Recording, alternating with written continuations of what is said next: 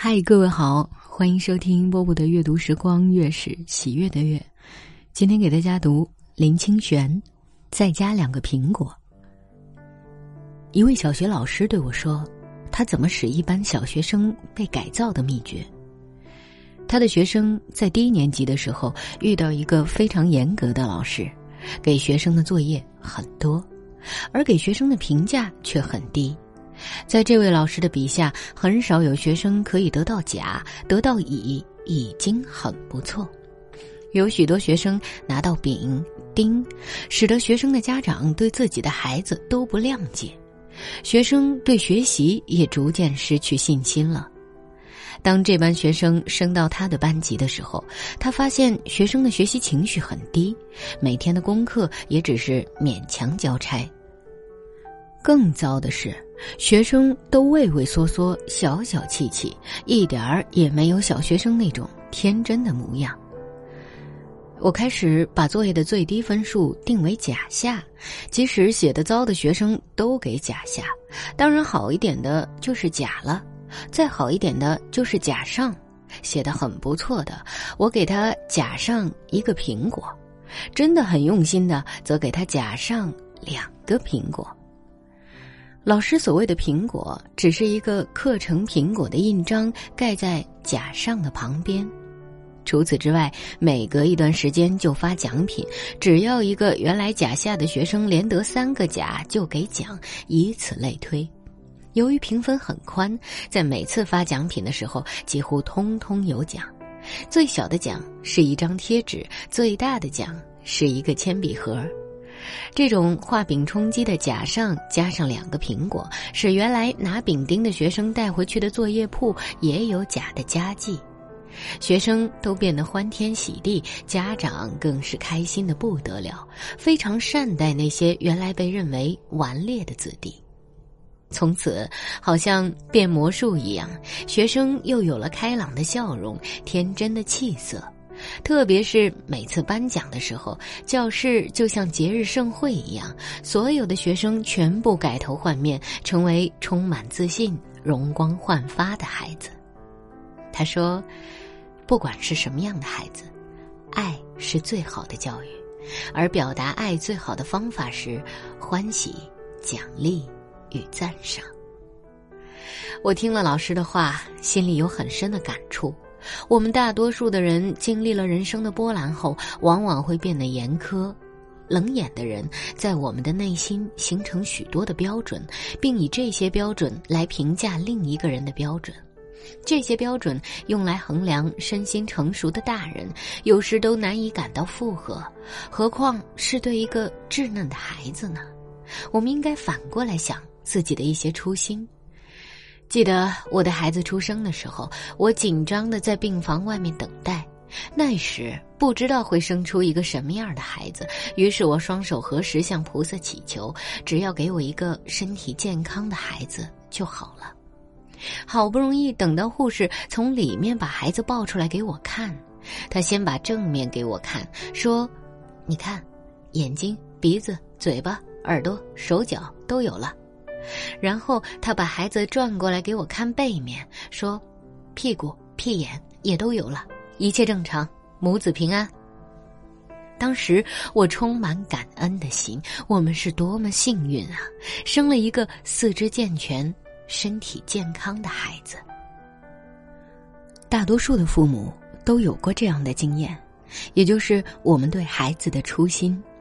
可惜的是，等孩子长大了，万一功课不如人，我们就在心里对孩子升起嫌厌的心；如果不幸的孩子又进入放牛班，我们就感到无望，甚至舍弃了对孩子深刻的爱。等到孩子几年考不上大学、游手好闲的时候，简直是到了深恶痛绝的地步，恨不得孩子在我们眼前消失。到了这样的时候。我们就失去了孩子刚诞生时的那种欢喜的初心了。其实，我们可以把丁提升到甲下，多给孩子甲上加两个苹果，使孩子对人生充满欢喜与热望。只要一个孩子有善良的心，那么功课差一点，读了放牛班，考了三年大学又有什么要紧呢？我们自己也并不是想象中的那么杰出，那样有成就呀。我们是孩子的镜子，孩子也是我们镜中的影像，是互为镜子、互为表里的。我很喜欢《正法掩藏》中记载盘山禅师的故事。盘山久修不悟，非常烦恼。有一天，独自走过街头，看到一个人在肉摊前买猪肉，对肉摊老板说：“给我切一斤上好的肉。”肉摊老板听了，两手交叉在胸前，说：“请问哪一块不是上好的肉呢？”盘山禅师听了，当场大悟：“我们的孩子，哪一个不是上好的孩子呢？”真正从孩子身上看见生命的至真至美的人，会发现，孩子不止配得上甲上加两个苹果，每一个孩子都是甲上加十个苹果的。曾经有一位家长满脸愁容的来找我，因为他的孩子考试总是全班最后一名。我说，每一个学校的每一个班都有最后一名，如果不是我们的孩子，就是别人的孩子。但是。这孩子怎么办呢？其实，现在你可以高枕无忧了，因为你的孩子再也不会往下掉了。从今以后，他只有向上走的一条路。孩子是如此，我们的人生不也一样吗？遇到最坏的情况，那也不坏，因为从今天起，再也不会比这更坏了，只会再好起来。好了，文章就为大家读到这儿。反正这篇文对我是有很大的启发作用的。今晚就是这样了，嗯，各位说晚安。